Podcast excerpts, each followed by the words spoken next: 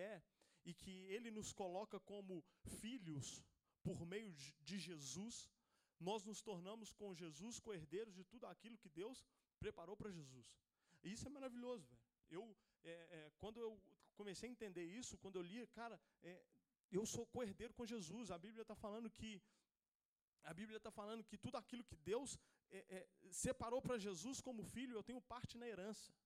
O filho ele está atrelado à herança. O filho ele está atrelado àquilo que o pai condicionou e deixou para ele. E velho, isso sempre me encheu de muita expectativa. Essa é a mensagem do Evangelho.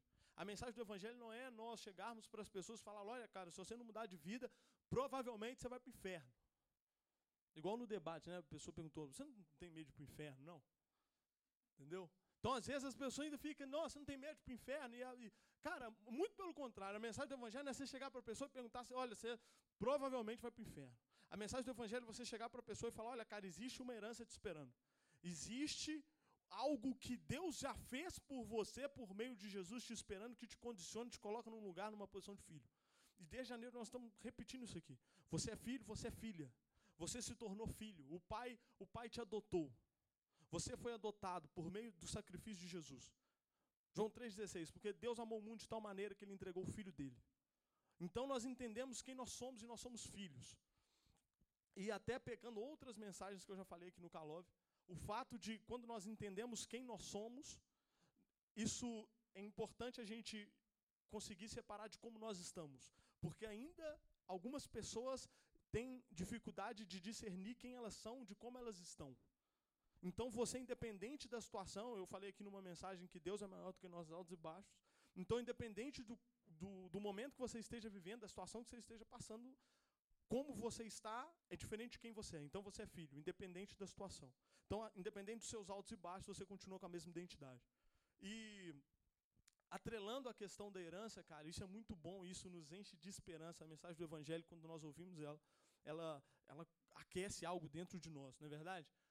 Só que mais importante do que a herança, mais importante daquilo que Deus já conquistou por nós, é o próprio Deus. Mais importante daquilo que Ele tem nos dado dia após dia, por meio de graça, misericórdia e favor, é o próprio Pai. E cara, Deus ele gosta, repetindo, ele gosta de ser seu pai. E você sim, nós vamos colocar a mão em tudo aquilo que Jesus já conquistou por nós. Amém? Só que, velho, a gente nunca pode esquecer, a gente nunca pode sair do lugar de entender que nós temos um pai e a graça é o relacionamento. A verdade é que Deus é um Deus santo, velho. Se você for ler a Bíblia, a Bíblia fala que Deus é um Deus santo. Santo, santo. Essa é a verdade. E, e às vezes a pessoa fala, ah, não, o pecado. É, o pecado não é um problema para Deus. Cara, o pecado sim é um problema gigante para Deus. E era um problema tão grande que Deus odeia o pecado de uma forma tão grande que ele entregou o filho dele para pagar o preço do pecado para nos ter em termos de relacionamento. Então, velho, é, eu não sei como tem sido é, o dia a dia de vocês, o, o, o relacionamento, o, eu sempre falo aqui muito de Mateus 6,6, só que é, de uma forma, às vezes, imperceptível, a gente acaba estabelecendo outras seguranças. Quem aqui tem filho, por exemplo? Para ficar mais fácil de entender. Dirley Thaís. Mais alguém? Terezinha. Cara, se vocês estão numa reunião de família, por exemplo, vocês conseguem ver um do, do o Dirley vê o Miguel indo no, no, irmão dele e falando assim: ah, tá, tá passando ali um cara agora vendendo um, um, um, um, churro, você consegue. Tio, me dá dinheiro aí, o tio vai dar dinheiro, ele vai lá e compra e, e depois volta e agradece, tio. Muito obrigado, tio. Eu tenho certeza que o Dirley vai falar: Miguel, por que você não pediu para mim, cara? Pô, eu que sou seu pai. Não, se você está precisando, por que, que você não se apoiou em mim? Porque a sua provisão, a primeira pessoa, pelo menos, deveria, ser eu, eu sou seu pai. E, e trazendo para a prática, velho, eu vejo que em alguns momentos a gente tem se apoiado, até mesmo no dia a dia, em outras coisas, em vez de valorizar esse relacionamento, de entender que nós temos um Deus. É, eu me lembro que em 2011 eu formei no ensino médio. E aí eu queria, já queria ir para a faculdade, eu estava em dúvida do que fazer, eu falei, ah, vou fazer direito.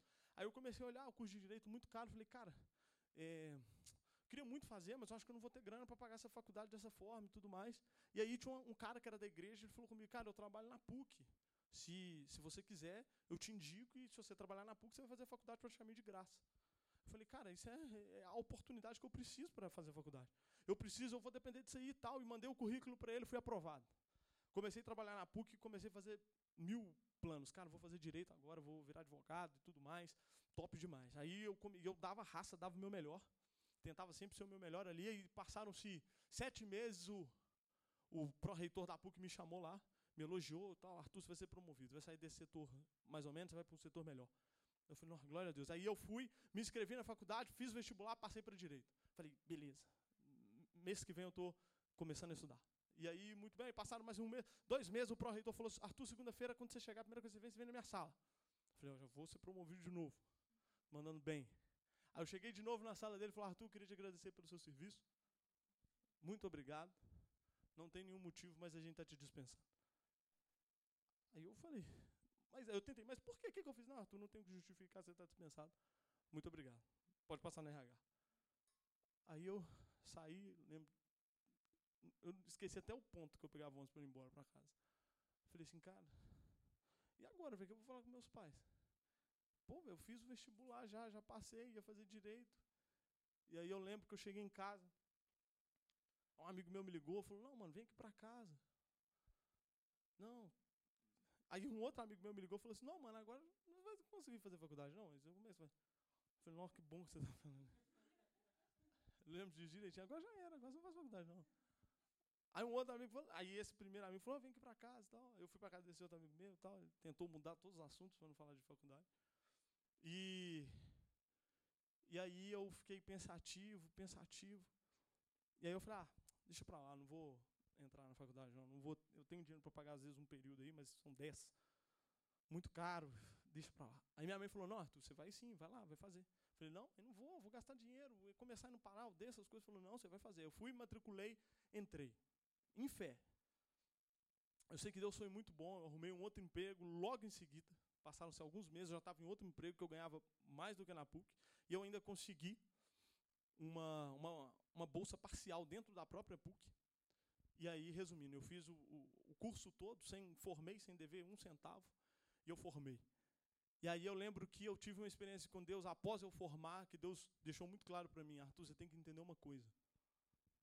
Você não depende de um emprego, você não depende de uma pessoa, você não depende de um relacionamento, você não depende de uma oportunidade, você não precisa, você não depende de sorte, você depende de mim. Você não depende, cara, você nunca vai depender de nada para chegar a um lugar que eu quero te colocar. Cara, isso para mim, velho, foi assim algo que, cara, até hoje isso mexe muito comigo. Deus ele falou, cara, você não depende de um emprego. Porque, velho, existem pessoas que elas ainda acham que elas, tipo assim, cara, se eu perder esse emprego, velho, eu não sei o que, vai ser da minha vida. Existem pessoas que elas ainda acham que, que elas dependem muito de um relacionamento. Não, esse relacionamento aqui, essa amizade que eu tenho, cara, se eu perco isso, velho. Existem pessoas que elas ainda dependem, acham que elas dependem de um CNPJ. Existem pessoas que elas acham que elas. Cara, deixa eu te falar. O lugar que você depende, a pessoa que você depende, é do seu Deus. E, cara, Deus ele gosta de ser Deus. Cara, às vezes você está numa situação que você está assim, extremamente desesperado em termos de algumas vezes necessidade ou de algo que você está planejando. Ou, cara, deixa eu te falar, aquilo que Deus vai fazer na sua vida, velho, independe de, de qualquer situação. Você consegue entender? O, até falando a respeito do país, nós estamos num período de eleição agora. Até falando a respeito disso, cara, o Brasil já teve governos assim terríveis. Cara, mas eu quero te falar que, independente de qualquer coisa, velho, nós confiamos em Deus, sabe? O nosso Deus vai sustentar o Brasil. Nós não vamos embora, nós vamos desistir, independente de qualquer coisa, cara. Nós escoramos em Deus, nós confiamos nele. Deus vai fazer aquilo que ele precisa fazer na nossa vida, independente de qualquer coisa. Amém? Cara, ele gosta de, de ser essa pessoa na sua vida. E e às vezes a gente. É, isso acontece muito, eu vejo que numa determinada situação a gente fala, cara, não. Às vezes aconteceu um problema, você fala, não, meu network é muito bom, posso ligar para fulano, que fulano conhece fulano, fulano, e resolve isso aqui para mim. Ah, não, eu consigo isso aqui com o gerente do banco, cara, tal. Velho, às vezes, em algumas oportunidades, o que Deus mais está esperando é você entender que você tem um pai. Sabe? Numa situação, às vezes, de necessidade, independente de qual for, cara, se coloque diante do seu Deus. Se coloque, adore diante daquilo que Ele é para você. Sabe? Não abra mão desse relacionamento. E desse relacionamento intencional. E eu vi uma, uma frase que eu achei muito interessante que falava a respeito de humildade. E a Bíblia fala muito a respeito disso. E eu, isso, isso fez muito sentido para mim. Humildade, cara, não é você pensar menos de você. Humildade não é você pensar menos de você. Ah, eu, eu, eu, eu acho que eu não sou. Eu, eu, é, um tempo atrás, o, o, Gabriel e a Camila estavam lá em casa, lembra? A gente falou, não, agora vamos fazer, vamos, vamos falar, o que, que você é bom? Aí cada um tinha que falar, não, mas o que, que você é muito bom, velho? E tinha que falar, fala, não, fala aí, o que, que, você, que, que você deita? E às vezes a gente tem um pouco de receio, eu falo isso muito com a Lohane. Às vezes eu falo alguma coisa, a Lohane fala, nossa, moça, a autoestima é muito boa. Eu joguei bola semana passada, falei, como é que foi? Eu falei, não, dei uma deitada no seu tio, na turma toda. Mas ela falou, nossa, a sua autoestima é muito boa, velho. Eu queria ter essa. Mas eu falo assim, velho, humildade não é você pensar menos de você. Não é você pensar que você é ruim, ou que você não é capaz, ou que. Ah, não, se alguém chegar e falar, pô, velho, você é muito bom nisso, você fala, não, eu sou muito bom nisso mesmo. Um dia eu estava com o Moisés, eu lembro que a gente estava comendo um, um, um, churrasco num lugar lá, ele falou assim, cara, nisso que eu mexo, eu sou muito bom, eu me garanto. Lembro que ele falou desse jeito comigo. Ele falou, não, eu, eu não conheço ninguém da minha área que faça isso tão bem quanto, quanto eu, me garanto. Cara, eu acho muito doido, velho. Isso não é falta de humildade. Sabe? Isso não é falta de humildade. Sabe o que significa humildade? Humildade significa, independente de, do, da sua estima, daquilo que você consegue performar, daquilo que você consegue fazer, você saber que você depende 100% de Deus. Véio. Isso é ser humilde. Humilde é ser, cara, às vezes você é um empresário, velho, que fatura não sei quantos mil por mês. Você fala, cara, eu dependo 100% de Deus. O meu Deus não é o dinheiro, o meu Deus não é essa empresa, o meu Deus não é o meu talento. Eu não estabeleci nenhum tipo de Deus. O meu Deus eu sei quem é. É o meu Pai que é Jesus. Eu sou 100% dependente do pastor. 100% dependente. Isso é ser humilde. Humilde é você falar, cara, independente se eu tenho um talento que eu acho que ninguém tem. Eu sou muito bom nisso. Eu sei que veio dele e eu dependo diariamente desse mesmo talento. Isso é ser humilde. Sabe? Humildade está relacionada a isso, cara. Humildade está você falar, cara, se às vezes você vê, velho, outro dia eu vi um, o cara era desembargador, se eu não me engano. Velho, o cara falando assim, você vê às vezes num tempo de louvor, adoração, um cara prostrado. Velho, você tem noção de um poder que, que é um desembargador? Velho, é, é muito poder que está na mão de uma pessoa. Esses dias eu estava numa audiência lá, eu comecei a falar, o juiz falou, ó, oh, doutor, você já está se excedendo já. Aí eu já dei uma segurada. Isso que era um, isso que era um juiz. Imagina um desembargador, velho. E aí, num tempo de louvor e adoração, cantando, a gente cantando aí, Yeshu, o cara prostrado, velho, falando, cara, isso mexe comigo, velho, porque o cara poderia falar, cara, eu sou desembargador, se eu te der voz de prisão, agora você está preso. Se eu mandar para o WhatsApp do Brasil, para. E ele prostrado, vai falando, velho, eu dependo do meu Deus, velho. Eu dependo do meu Deus. Velho, isso, isso mexe muito comigo, sabe? Isso é humildade. Humildade a gente reconhecer se não fosse a graça, se não fosse a misericórdia, se não fosse o favor, cara, o que seria de nós? Sabe? Então, essa posição, sabe? Porque, infelizmente, hoje, não, às vezes, você não tem um Deus de imagem necessariamente ali, uma figura e tudo mais, mas às vezes a gente acaba se prostrando diante de outras coisas, até de forma involuntária. Eu acredito que isso entristece o Espírito Santo. Cara, como ele gosta de estar no lugar que é dele como ele gosta de ocupar um lugar que é necessariamente dele. Eu falo em termos de adoração, eu falo em termos de tempo, eu falo em termos de até reconhecimento mesmo. Como que ele gosta de estar nesse lugar? Cara, como que é bom você passar tempo na presença de Deus? Como que é bom você reconhecer o que que ele tem feito, sabe? E, e de uma forma e de uma forma intencional, como eu falei. E, e é interessante que a gratidão nos leva a confiar. Como que a gratidão gera fé? Como que a gratidão cada vez mais deixa mais claro que nós temos um Deus, que nós temos um Pai, e nós acabamos nos colocando nesse lugar onde nós temos somente um Deus e a gente não se prostra nem de forma indireta de outras coisas. Esse dia eu acabei um treino mesmo, estava malhando, acabei o treino, voltei para casa falando, nossa Deus, obrigado, cara. Obrigado, de, de, de, com um coração sincero, assim, obrigado, porque quantas pessoas não, quantas pessoas não têm oportunidade, né, às vezes física, de, de, em termos de saúde, em termos de, obrigado, cara. E agradecendo por detalhe, velho.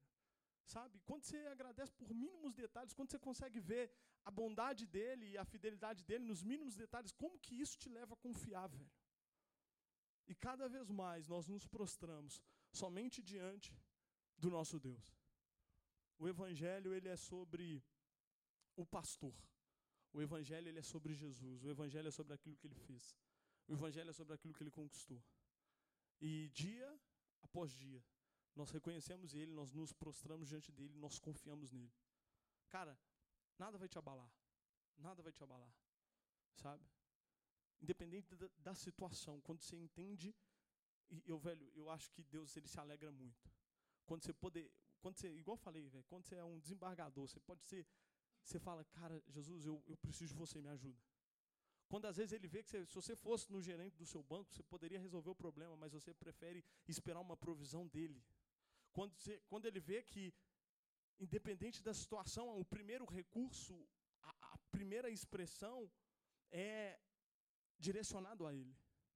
Então, eu, como eu falei com vocês, velho, nós somos filhos, nós somos cordeiros. Ele fez tudo que precisava ser feito. Por mim, por você, está pago. E nós vamos colocar as mãos em tudo. Mas, velho, igual a Lai cantou aqui, muitos querem as tuas mãos, mas nós queremos os teus pés. Muitos querem as tuas mãos, mas nós optamos pelos seus pés. Velho, e estar tá na presença do nosso Pai de uma forma livre, de uma forma genuína, de uma forma intencional, isso faz todo sentido. E dia após dia, isso vai gerando algo muito diferente em termos de relacionamento. Então, melhor do que a herança, melhor do que herança, melhor do que ele tem, é o que ele fez e o que ele faz por nós o que ele conquistou por nós. Melhor do que a herança é o nosso próprio Deus, é o nosso próprio Pai. Amém? E, cara, é, eu pelo menos fico pensando muito, cara, onde que eu tenho colocado o meu tempo? Sabe? Onde eu tenho depositado o meu tempo? Onde eu tenho. O que, que mais tem mexido com o meu coração? Eu fico me policiando de uma forma saudável, para falar, cara, eu não quero que nada ocupe o lugar prioritário que é do meu Deus. E, cara, independente de qualquer coisa, nós vamos continuar confiando. E como eu disse do exemplo da PUC, a única pessoa que você precisa para você chegar nos lugares que Deus quer te colocar é dele mesmo. E ele vai fazer. Amém? Queria te convidar a ficar de pé para nós orarmos.